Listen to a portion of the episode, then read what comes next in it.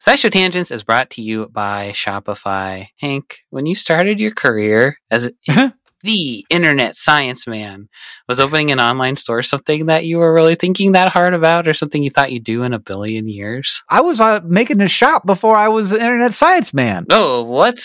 That was the first thing I did. I was that first. Wow, I got to learn my Hank history. How did that go for you? Good. I'll, here's what I'll tell you. Like the the the the part where we start selling a thing and you get to see the number go up is so exciting. And uh, when it's just like you uh, by yourself, you got to be careful. But luckily, Yeah. Shopify has all kinds of little tools to help you with that, to help you with increasing conversions, to help you with managing orders, with customer support, with all of the stuff.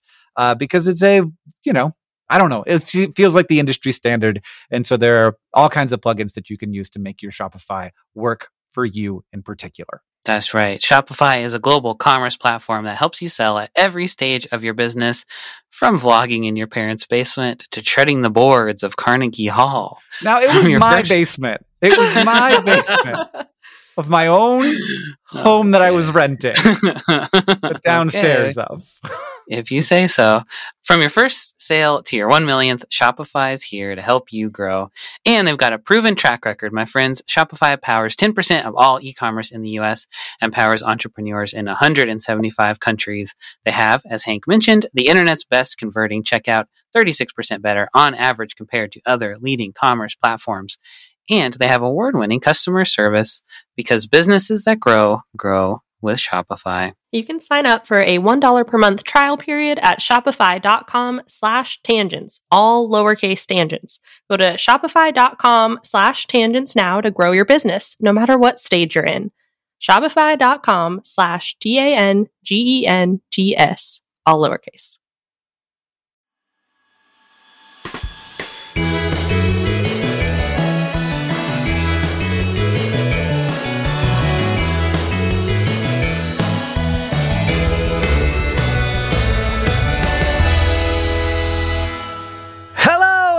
Welcome to SciShow Tangents. It's the lightly competitive science knowledge showcase. I'm your host, Hank Green. Joining me this week, as always, is our science expert, Sari Riley, Hello. and our resident everyman, Sam Schultz. Hello.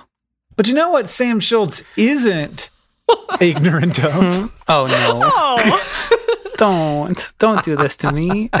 the Vampire Diaries. I Can you know, explain to me how the vampires work in the Vampire Diaries? well, they used they at the beginning of the show, in the first season. like normal of the show, vampires, can they go out um, and can they go out in the sunlight? they need a magic ring to go out in the sunlight. Grain? So no, no, a magic Ring. ring. A ring, a ring, ring. a ring, a Yeah. ring. you know, Oh, they eat like- a piece of toast. Yeah. yeah, they need a magic grain. That would actually be pretty cool. It's, it's quinoa. So yeah, when you first meet uh, Stefan Salvatore, the main vampire of the show, he's got this Uh-huh. big ugly ring on. Oh, And he can go outside. That's what he needs to go outside. It's a daylight ring, and a witch has to make it for you, and eventually everybody just has one. Oh, it's okay. It's not just like one. You can get more. So no, it's not like the Highlander where you have to like stab Stefan Salvatore to get the ring. Well, in the first season, that is kind of the way it is. There's like there's only two, and it's like, oh, we need these rings. But then like the next few seasons, it's just like, oh yeah, my necklace is. So they're just people who drink blood now. yeah, yeah. yeah. Do they like garlic? Uh, yeah, they can eat garlic. That's a very specific. There's a scene where where Stefan's cutting garlic, and he's like, I love Italian food. so that was made up. Yeah, You that disregard that piece of They the can't turn into Okay. bats, which is really dumb. I think they should be able to turn into bats. I think that that's like the coolest vampire power. I think. Yeah, but it's really hard. I understand turning into a cloud of bats, but turning Yeah. into one bat, that's just against Oh, it's hard science. scientifically. I thought you meant Yeah. like I thought you meant like the graphics would be hard to do. yeah, it's just conservation of matter is kind of a big deal. Give you one really heavy bat. Yeah, that's right. Yeah, a It's- large it's bat. the- yeah, it's just all the protein. It's like a neutron star inside of the bat. yeah, infinitely dense bat. It's like, yeah, yeah. perfect. You've solved the problem. yeah. Any other questions? Yeah. Do, so they do drink blood. Yeah. Do they kill people? Oh, all the time. There's some of them that drink blood so hard that they make the head pop off of the person whose blood they're drinking. That's not how that works. They're called rippers. they suck so hard that it just goes whoop? Or do they bite into Who really could say? But they they're going, they grab a person, they bite, and then at the end of the biting, their head just pops right off their body. It's really cool, actually. But they're bad vampires. We don't like them. because So, they make the heads so- pop off instead of Yeah. just killing. there are good and bad Nice. vamp. So is there like there are there some like Lestat who just like uh, stumble around the streets of of Paris, France, and chew the heads off of rats? Uh, oh yeah, that's Stefan. He's like that. Except Oh, he's okay. secretly a ripper and he can't control himself. So he has to drink animal blood because if he gets one drop of human blood, he'll go nuts and he'll start popping people's heads off. Does he pop oh, animals' heads no. off? No, he can drink that stuff normal. He could like meet a cow. It's not and be like like, good stuff, idea of yeah. just like just like mice with just pew, pew, pew, pew, Yeah. pew, pew, pew. Yeah. you're shotgunning mice and their heads are just flying out there. yeah, these are all better ideas than the Vampire Diary Explorers.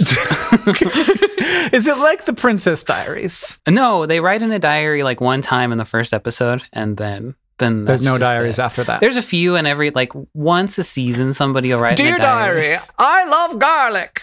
Pop pop. yeah. Why are you asking me about this to make me embarrassed? no, you seem to know a lot.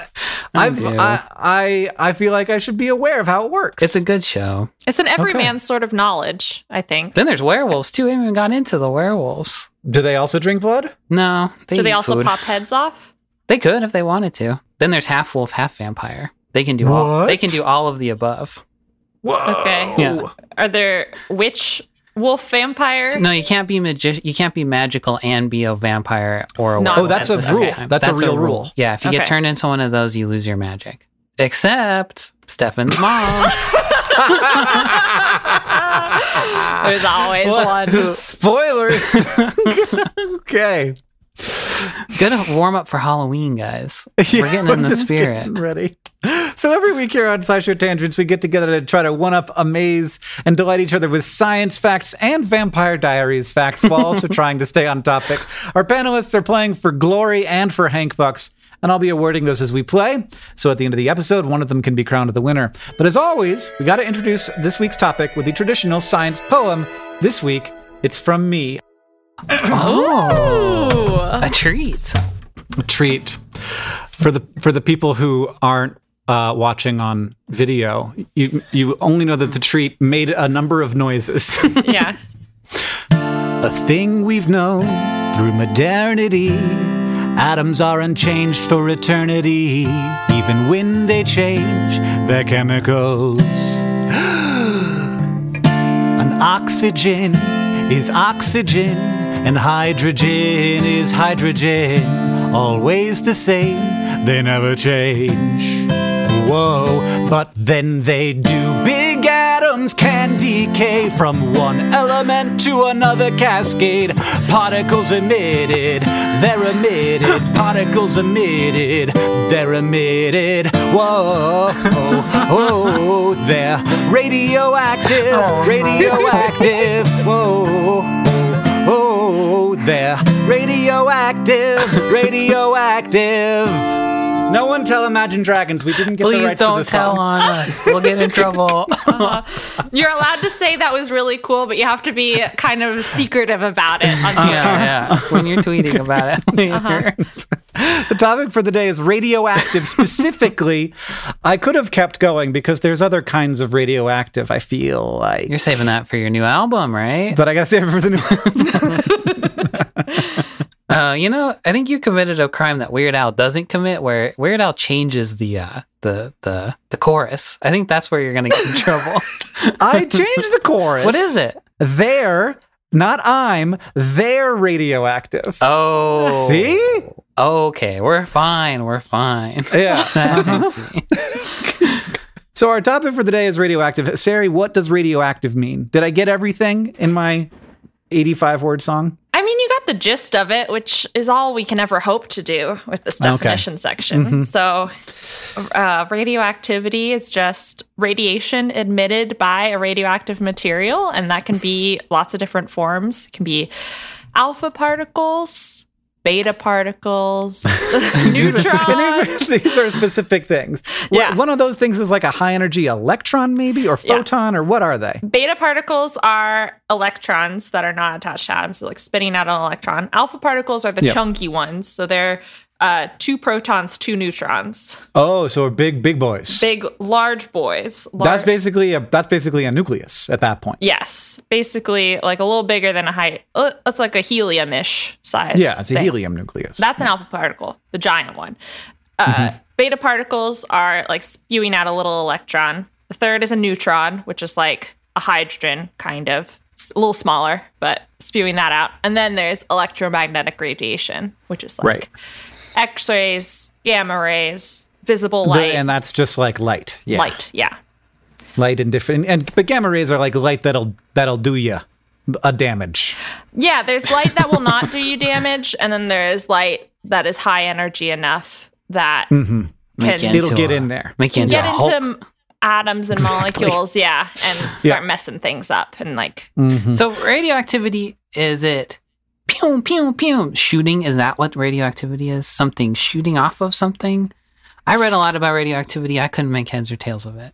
oh wow Especially nuclear nuclear So- energy. so there's the radiation Okay. this is the confusing thing there's radiation that comes off of radioactive things and something that's radioactive is i think all it's really saying is that like there are waves there are there are, there's emissions coming off of this thing um, but i think that in general when we say radioactive we mean things that are um, emitting particles like actual pieces of of themselves and when that happens they can actually decay into other elements okay. Can we talk about how you said, oh, wow, after I said I read about it and couldn't make heads or tails of it?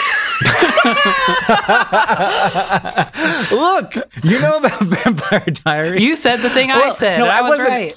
It's not. Yeah, it's not. Uh, that's that's the that's. I, I wasn't oh wowing you. I was oh wowing the like terminology mess that we got ourselves into because we didn't really understand what was going on when we first started naming this stuff. Okay. yes, Oh, yeah. interesting. That that is the big problem. It's like depends on where you draw the circle because technically, if you wanted to be stubborn about it, you could pr- claim that well, like, Mm-hmm. that like so my many LED is radioactive your light because it's emitting lights. is A light bulb's radioactive because it's Yeah. okay. I see. Yeah. I see. Well, because everything, to some extent, or a lot of things, are emitting small doses of radiation. So, and like, there's like a background radiation everywhere. yeah, Is there's that- cosmic yeah, radiation absolutely. in the universe. I'm radioactive both because I have potassium in me that has some unstable potassium, a little bit of unstable, but also because I emit infrared light Hmm. because I'm warm. Mhm. Hmm. That's nice. So where does this word come from that we're so confused about? Yeah, radioactivity. So I looked up radioactivity, but I assume radioactive is similar. Um, it's fairly recent, which is probably why we're so confused about it, because radioactivity comes from the French radioactivité, which I think is like, uh, like just yeah. the same word, yeah. which was made up by Pierre and Marie Curie in Oh. 1898. They were like, Oh. what is this new element? They like they had some predecessors who had studied uranium and the the fact that it emits radioactive particles, but they were the ones to first use radioactivity as an adjective or a noun. Whatever part radioactive Whichever as an one. adjective. This is a science show. This noun. isn't a grammar show. to describe what they were working on in uranium and polonium and radium. And they were like, radioactivity is a property that these things have. Um, and further back than that, I tried to trace it. There are several different ways that we started incorporating like radio into words, and hmm. especially in recent history, where like radio means the machine, the radio, and then we tack that onto words. But hmm. at this point, the the use of radio in radioactivity came from the Latin radius, meaning ray. Oh, yeah. And so it Okay. came more from the idea of a ray of light, a beam of light, and the the emission property of it Hmm. to get into that, like the the radiantness of it, as opposed to the straight rod in the middle of a circle. It's a little bit frustrating to me that that light is radiation. Now, I I, I know that that's ridiculous, um, but it does seem like we we got this word that uh, turned bad. You know, at first it was like this is interesting, and then it was like this is cool. This and then it- this is good. We should shine it into our eyeballs. and then it was like actually it's terrible. We should be terrified of it. And that has lasted a long time. And now people sort of like radiation is synonymous with ionizing, dangerous, Right. cancer causing radiation, Whereas it's sort of important to realize we we also get to like people use that word for visible light. It was going to be a Halloween topic, but then I moved it up a little bit because it's scary. Yeah, you can definitely make a uh, Hulk a giant With it. a giant ant, a giant mantis, giant Mhm. octopus. Spider. Really take could your be a pick. spider giant person, yeah. spider. Yeah. It's gonna be time to go into the quiz portion of our show where we're gonna be playing uh, radio radioactivity, this or that. So our bodies are constantly uh, interacting with radiation that's coming from space, from materials found on Earth, from things that we make. And the National Council on Radiation Protection and Measurements estimates that the average person in the U.S. experiences around uh, 6.2 millisieverts per year. So about half of that is from natural background radiation, and the other half is from man-made things like medical stuff, industrial sources. Fortunately, this amount of radiation does not seem to do us very much harm. Researchers have measured the radiation doses we experience from a variety of sources. So today we're going to be playing this or that radioactive edition, where I will present to you two things, and you will have to guess which one is more radioactive. Radioactive. Whoa. Whoa. whoa. so, first, we're going to start out with medicine. Which one of the following things requires a larger dose of radiation? An x ray of your chest or a CT scan of your chest? Couldn't tell you what a CT scan is exactly. A CAT scan. That's what they call it's Oh. a, Yeah, it's a CAT scan. Okay. Now I know at least what the word is, but I'm still not really sure what that does. Yeah, yeah, yeah. That's understandable. You're not old enough to, to need to know all the medical things that happen. Uh, Your body just- hasn't I just- broken down yet. yeah, I just read a, a biography of Antoine Lavoisier, the guy who uh, basically sort of invented the modern concepts of how chemistry works. And as he was uh, in his little uh, cell getting ready to be put to death Oh, no. uh, in the, during the French Revolution, he wrote a letter to his cousin, and it said mm, something to the effect of, "At least I have been spared the indignities of old age." that's nice. he was putting a good spin on it. Yeah. yeah, he was like, "Eh, "Getting old kind of sounds like it's awful hard." Anyway, Yeah, chop my I don't head want to have to off. learn what a CT scan is. Yeah. All right. I guess it's probably CT scan because X-ray. I feel like it's like this is the the trick. que- It's a trick question. basically. That's what I think too. I think it's a s- CT scan because I I think it takes longer. I feel like an X-ray, you just Mm. go. "Bleh." You get Mm. X-rays at the dentist, even in your chest. You could probably do it pretty fast. Well, you are correct, and all the people who know about medicine were screaming the answer to you because CT CT scans are actually just a bunch of X-rays. oh Yeah. So okay. you take a, you take X-ray images from a lot of different angles, and that requires obviously a larger radiation dose than a single X-ray would. Oh, that's fun. Uh, yeah, so they, they both produce ionizing radiation uh, that involves high energy wavelengths that allow the particles to penetrate the tissue. And a chest x ray has an average radioactive dose of 0.1 millisieverts. A CT scan of the chest has an average radiation dose of 7 millisieverts. and we get six per year normally. Is that what you said? We got 6.2 a year, that's right. Okay. So yeah, you only get a CT scan if you need one. Okay. Need That's it. for sure. It's like 70, 70 little chest X-rays going pew pew pew pew pew. And the radiation that doesn't get absorbed in these things, that's the stuff that makes it through and produces the final image. And the doctors use these effective dose values to understand the risk that the procedures might pose to the body overall and to balance mm. that with the potential benefits of using these scans. Round number two. We've moved from medicine to travel. Which of the following exposes airline passengers and crew to more radiation? A flight from Frankfurt to San Francisco or a flight from Hong Kong to Hartford? Hong Kong to Hartford. Gosh. Frankfurt to San Francisco. I feel like the poles have something to maybe like I don't know. You're going over the top or something. I'm gonna guess Hong Kong to San Francisco because You can't. You got to guess Hong Kong to Hartford. Hong Kong to Hartford. I'm gonna guess Hong Kong to Hartford uh, because just to. I, I can't logic through it. This is beyond what I can do. So uh, the worst, the best I can do is guess. So, as you have correctly surmised, space uh, is a source of radiation. There's X rays, there's high energy particles, there's gamma rays, and they also react with our atmosphere and create secondary radiation that can reach us. And while you fly, you are at a higher altitude, and that means you're less shielded from all that radiation. There are other factors that impact the amount of radiation that flyers experience as well, like the duration of their flight, of course, mm-hmm. and also the distance from the equator, which makes a difference mm-hmm. because of how Earth's magnetic field pushes radiation towards the poles. Good job, Sam. Sam you were right, but you still got the wrong answer. Well, I wasn't sure where any of those places were exactly, so that was a problem. so, in 2016, researchers used models of solar activity and its effect on the energy of particles impacting the Earth to estimate the average radiation doses that uh, different passengers would experience on different flight routes. And with their model, they calculated that on average, a passenger from Frankfurt to San Francisco experiences an average dose of 70.7 microsieverts, mm. not millisieverts so even smaller, while a passenger from Hong Kong to Hartford experiences 93.2 microsieverts. And in general, they found that the highest dosage flights were ultra long haul flights between US and Asia, a lot of those, and above the halfway point between the equator and the North Pole. I'm surprised that you could go from Hong Kong to Hartford. It's Hartford. Yeah. No offense to Hartford. the Hartford International Airport, you know. Yeah. Can, can, can, you really do that? We can't. We can go to like four places from Missoula. Yeah, they can go to Hong Kong. That doesn't seem fair. It doesn't seem fair at all.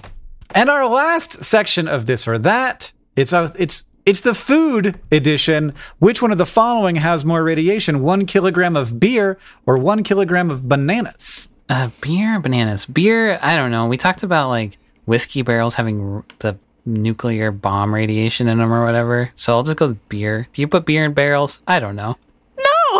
No. You don't? Some people must. I feel like I watched an old Popeye. I'm sure car- they used to. I feel like yeah. I watched a Popeye cartoon where beer was in a barrel with a with the XX whatever on it, and yeah. it glugs yeah. it out of the barrel. Or isn't that what isn't that what Dumbo's drinking out of barrels or something like that? No. Well, what do you think? I think it's bananas because of the potassium, but yeah, I don't know what else is in beer. Beer is like a lot of carbs and water, and I don't think that's very radioactive. Sari's right. Damn, it's it is just it's a lot of carbs and water. but all of our foods, to some degree, have some radioactivity, in part because of carbon isotopes, and there's going to be carbon in anything you eat. But there is also other elements like uh, potassium 40 or radium 226.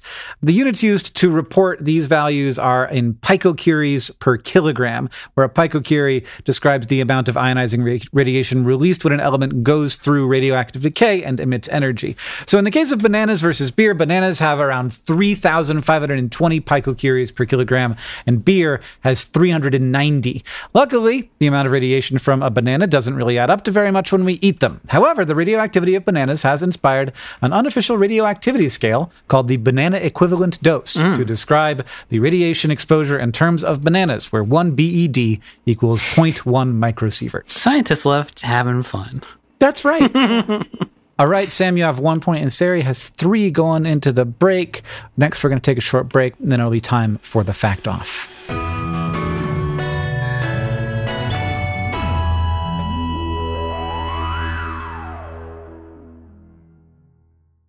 SciShow Tangents is brought to you by Rocket Money, a personal finance app that finds and cancels your unwanted subscriptions, monitors your spending, and helps lower your bills.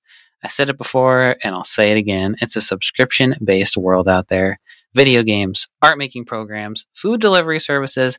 These things, they all have dang subscription services to subscribe to. And I don't want to cast as- aspersions, dispersions, yeah. aspersions, one of those. Aspersions. Yeah.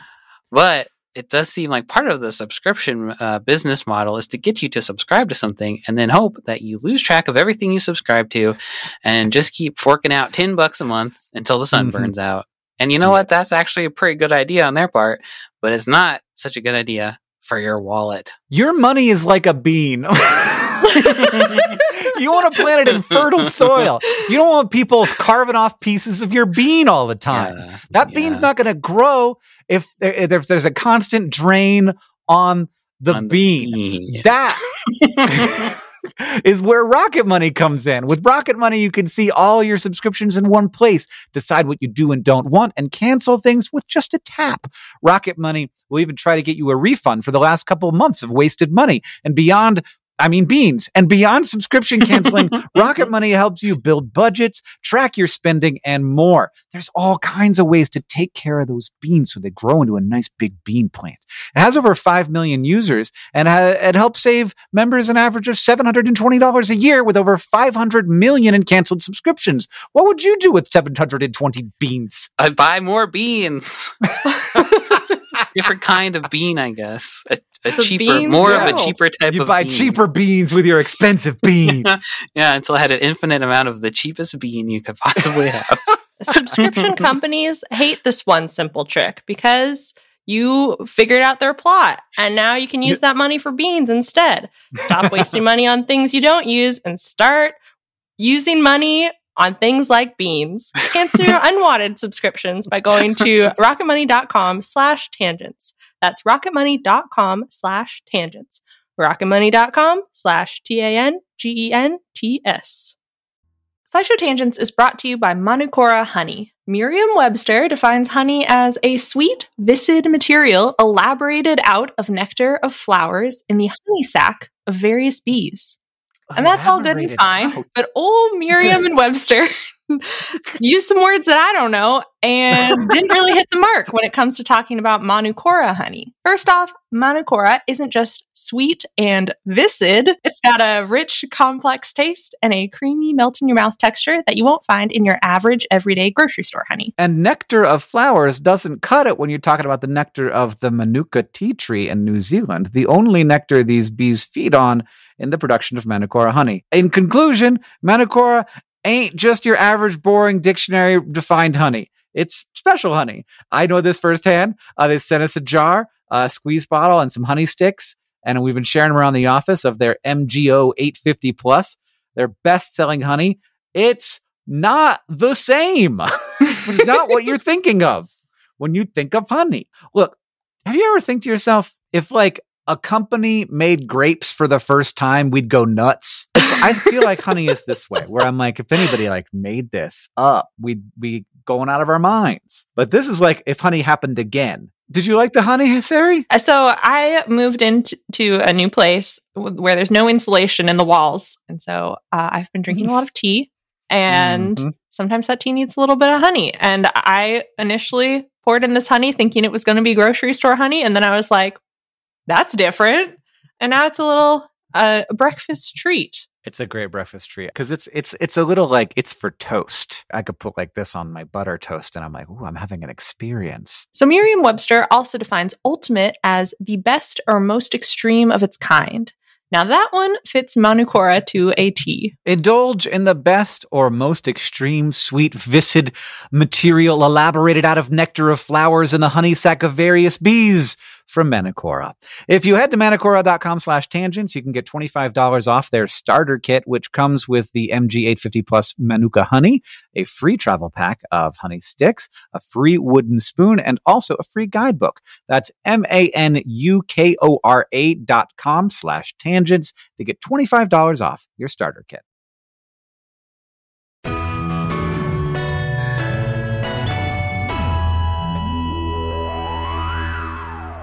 Welcome back, everybody. It's time for the fact off. Our panelists have all brought science facts to present in an attempt to blow my mind. And after they have presented their facts, I will judge and award them Hank Bucks any way I see fit. To decide who goes first, I have a trivia question.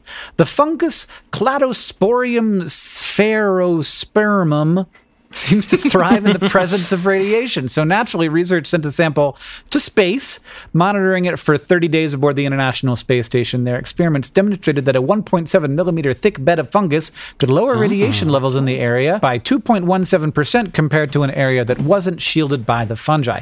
Based on their results, the researchers estimated how thick of a layer of cladosporium they would need to create Earth-like conditions on Mars. How thick would this fungus blockade need to be? What in what units do you want? Uh, let's do feet. Oh, feet. Feet. Oh, sorry. I, should, I gave maybe I gave something away. that's uh, that's big. Uh, yeah, I was gonna get it wrong by. Also, meters would be fine. Okay, I'm imagining swaddling myself in a blanket of fungus. What would make me feel safe on Mars? I think 20 feet. Oh, that's a lot. Okay, I am gonna say two meters. It's just dang mushrooms. Sari says two meters. It's 2.3 meters. Wow. I my mental my mind palace did me well. Just picturing be, being enveloped by two two meters of fungus. Fungus. on every side. Yeah, and do I feel safe now? Yes. The I feel answer was safe That's the only way to feel safe. Mm-hmm. Just as long as you have a snorkel. Yeah, yes, Right. a straw to breathe out. So that means you get to decide who goes first. Sam, you can go first. Oh no. I'm taking the coward's way out. I wasn't prepared for this. the Boy Scouts of America, just for those of you out there who don't know, is a youth organization devoted to teaching kids junk like tying knots, catching fish, identifying plants, whittling, good forest based activities that all blue blooded American children ought to know. Uh, when you get good enough at these things and pass some tests, you get a little badge to put on your sash, and those with many badges are most esteemed among Boy Scouts. But in addition to your more traditionally outdoorsy array of badges, there are some weird ass badges, like dentistry or fingerprinting, uh, or one that indirectly led to a Michigan Scout's backyard being declared a Superfund site Atomic Energy. David Hahn, a Boy Scout, was awarded the Merit Badge in Atomic Energy in 1991 after completing some rudimentary tests and projects like building a model of a nuclear reactor with cans and straws and household items. Uh, but David Hahn was also a naturally born scientist and had been studying chemistry since he was 10, inspired by the Golden Book of Chemistry Experiments, which was given to him by his grandpa. Uh, and he had spent the intervening four years doing things like learning how to make nitroglycerin and blowing up his bedroom numerous times to the point where he had been exiled to his backyard as kind of like his little laboratory where he was doing his chemistry experiments. So David, at this point, was a bit drunk off the power of chemistry and decided that he didn't just need to leave his exploration of nuclear power at a mere model.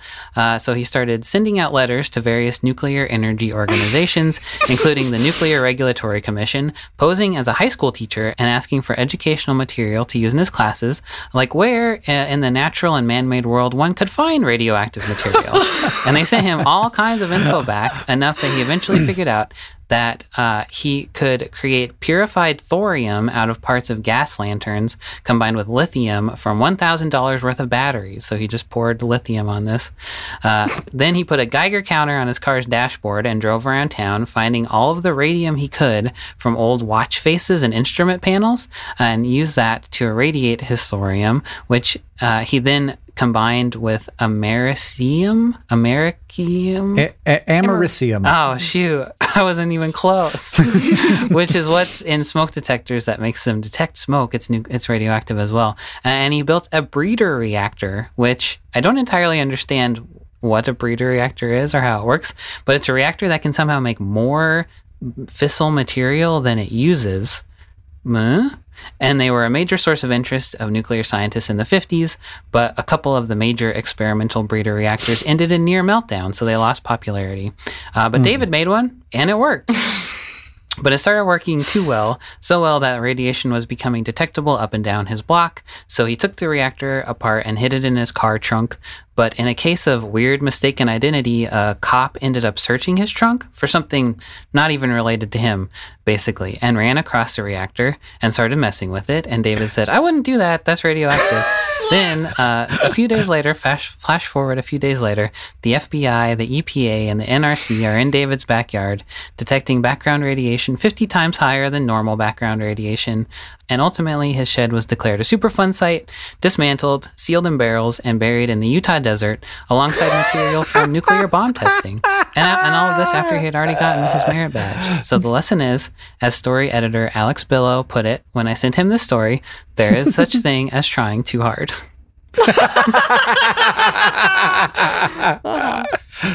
oh, don't I know it? um, that's amazing. I'm not sure what my favorite part is.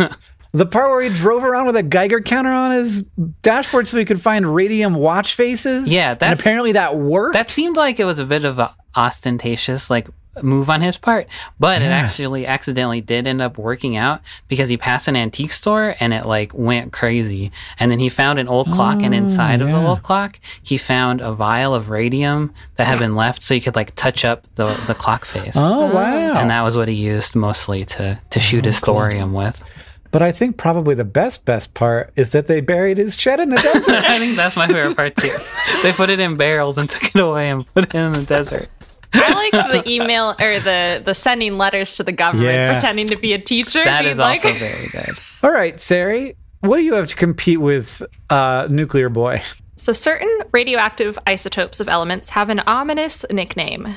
They're bone seekers. They tend Oh. to accumulate in our bones if they get into the human body somehow. So, for Uh-oh. example, strontium 90 is in the same periodic table group as calcium, so one of the columns, and acts chemically similar to it.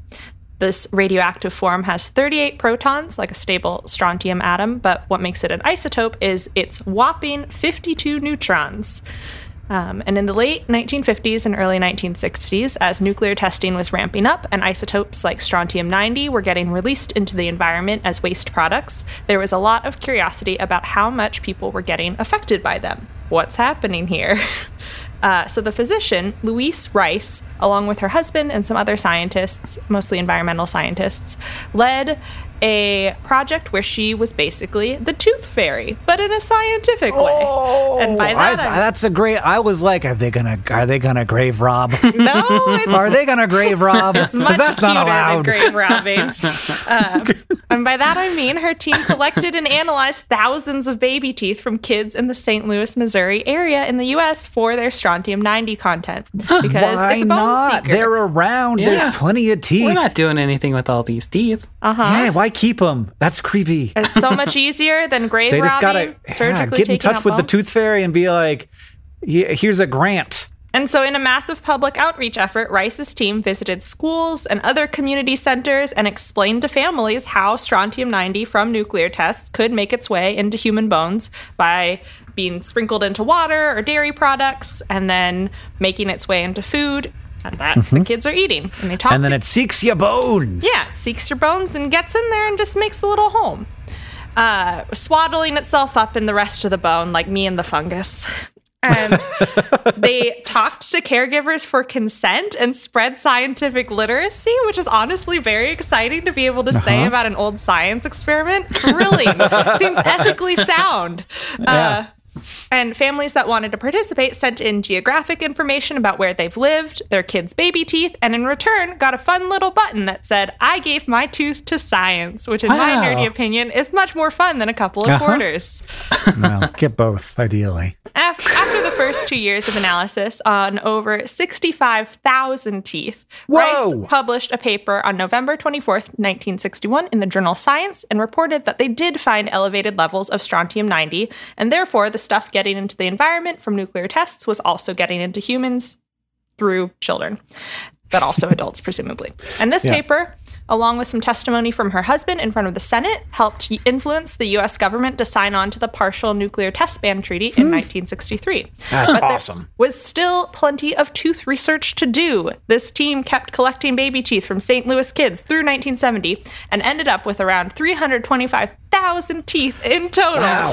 Uh, and further analysis led to findings like children born in 1963 had around 50 times as much strontium 90 as children born in 1950, which was before many but not all nuclear tests. And so there was a pretty big difference. And the whole using teeth to study radioactivity thing stuck around, as later studies showed that strontium 90 in baby teeth decreased by around half in kids born in 1968 after the treaty had been put into effect. And so we had this ah. like peak Wow. around peak nuclear testing and then the the governmental policies environmental policies really did help people be less radioactive.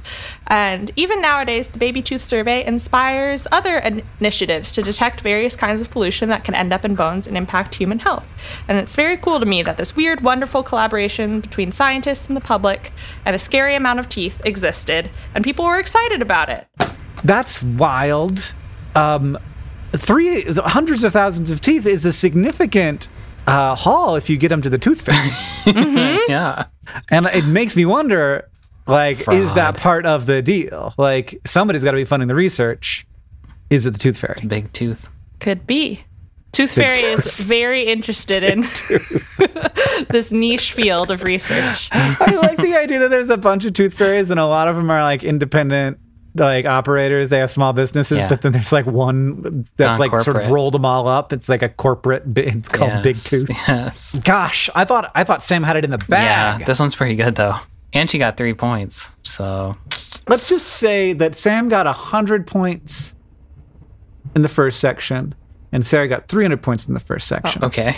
I'm just I I just feel like I need more Scaling more decimal up, places to work with yeah, here. yeah. Um and and for these facts, I think that Sari's was probably like a 500 point fact and Sam's was like a 450 point fact, which are still both are very high. But, that's, But I got that's- more than Sam in those- both. Yeah. That leads me to believe that Sarah is the winner of the episode. Wow. They, they ground up hundreds of thousands of teeth. I also have never really reckoned with just how many teeth are out there. Like this was in 12 years of actively collecting with people's consent. yeah, Yeah. It's, it- yeah, it's not. It, it, it's it's by far not anywhere near the majority of the teeth. No. it's a tiny fraction of the such an, teeth. we're we're fighting about sand.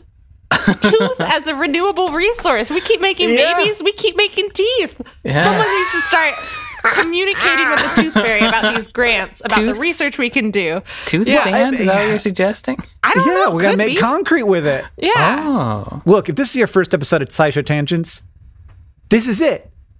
Congratulations. Thank you so much. And if you're wondering which episode to send to a friend, and you're like, well, I'd like to, people, more people to know, this is the one. This is the one. This is the one that put you over the edge. You're like, it's got a, a s- a Imagine Dragons song in it. the first part's all about Vampire Diaries for some reason. Both of the fact Yeah. off facts were just uh, uh, totally unhinged and amazing uh, human endeavors. Uh, but and the, and you're not even done yet because now it's time to ask the science couch, where we ask a listener question to our finely honed virtual couch of scientific minds. James on Discord asks, How did we determine fatal dosages of radiation other than error? I'm hoping nobody trialed that. I think most of it is from people who have died from radiation exposure. So it's not like intentional trials in as much as No. like war is an intentional trial. Uh, but like one of the biggest um, research institutes for it uh, is the Radiation Effects Research Foundation, the RERF, which uh, is a collaboration between Japan and the United States.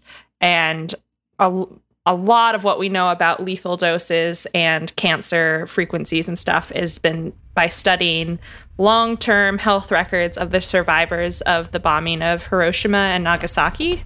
So that at least in English language is is where most of what we know comes from as far as like risk to cancer, exposure to different amounts of radiation, LD50.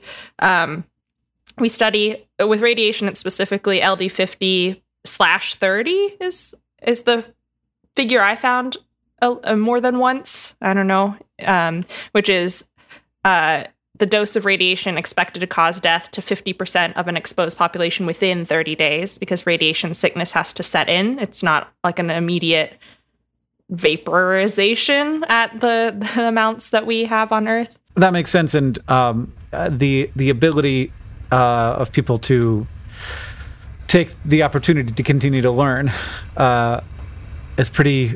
That it's it seems like the right thing, uh, especially because like it's not like we are done with radiation on the planet. So, and also like it, it, it's a super important thing when it comes to space travel. Like it, it's just Right. I guess you could swaddle yourself in fungus, but we don't have uh, solutions to all of those problems yet. If you want to ask the Science Couch your question, you can follow us on Twitter at SciShow Tangents, where we'll tweet out topics for upcoming episodes every week, or you can join the SciShow Tangents Patreon and ask us on Discord. Thank you to Buns on Discord, at Boy with Headache, and everybody else who asked us your questions for this episode. Did you laugh at the way I said Buns? No, I just laughed because of buns. I Thank you, buns. both at the way you said it and the name buns. If you like this show and you want to help us out, it's super easy to do that. First, you can go to patreon.com slash SciShow Tangents to become a patron and get access to things like our newsletter and our silly little bonus episodes. Second, you can leave us a review wherever you listen. That helps us know what you like about the show, and also it helps other people learn about the show. And finally, if you want to show your love for SciShow Tangents, just tell, Tell people, people about, about us. Thank you for joining us. I've been Hank Green. I've been Sari Riley. And I've been Sam Schultz. SciShow Tangents is created by all of us and produced by Sam Schultz. Our editor is Seth Glicksman. Our story editor is Alex Billow. Our social media organizer is Julia Buzz Bizio. Our editorial assistant is Deboki Chakravarti. Our sound design is by Joseph Tuna Medish. Our executive producers are Caitlin Hoffmeister and me, Hank Green. And we couldn't make any of this without our patrons on Patreon, of course. Thank you. And remember, the mind is not a vessel to be filled, but a fire to be lighted.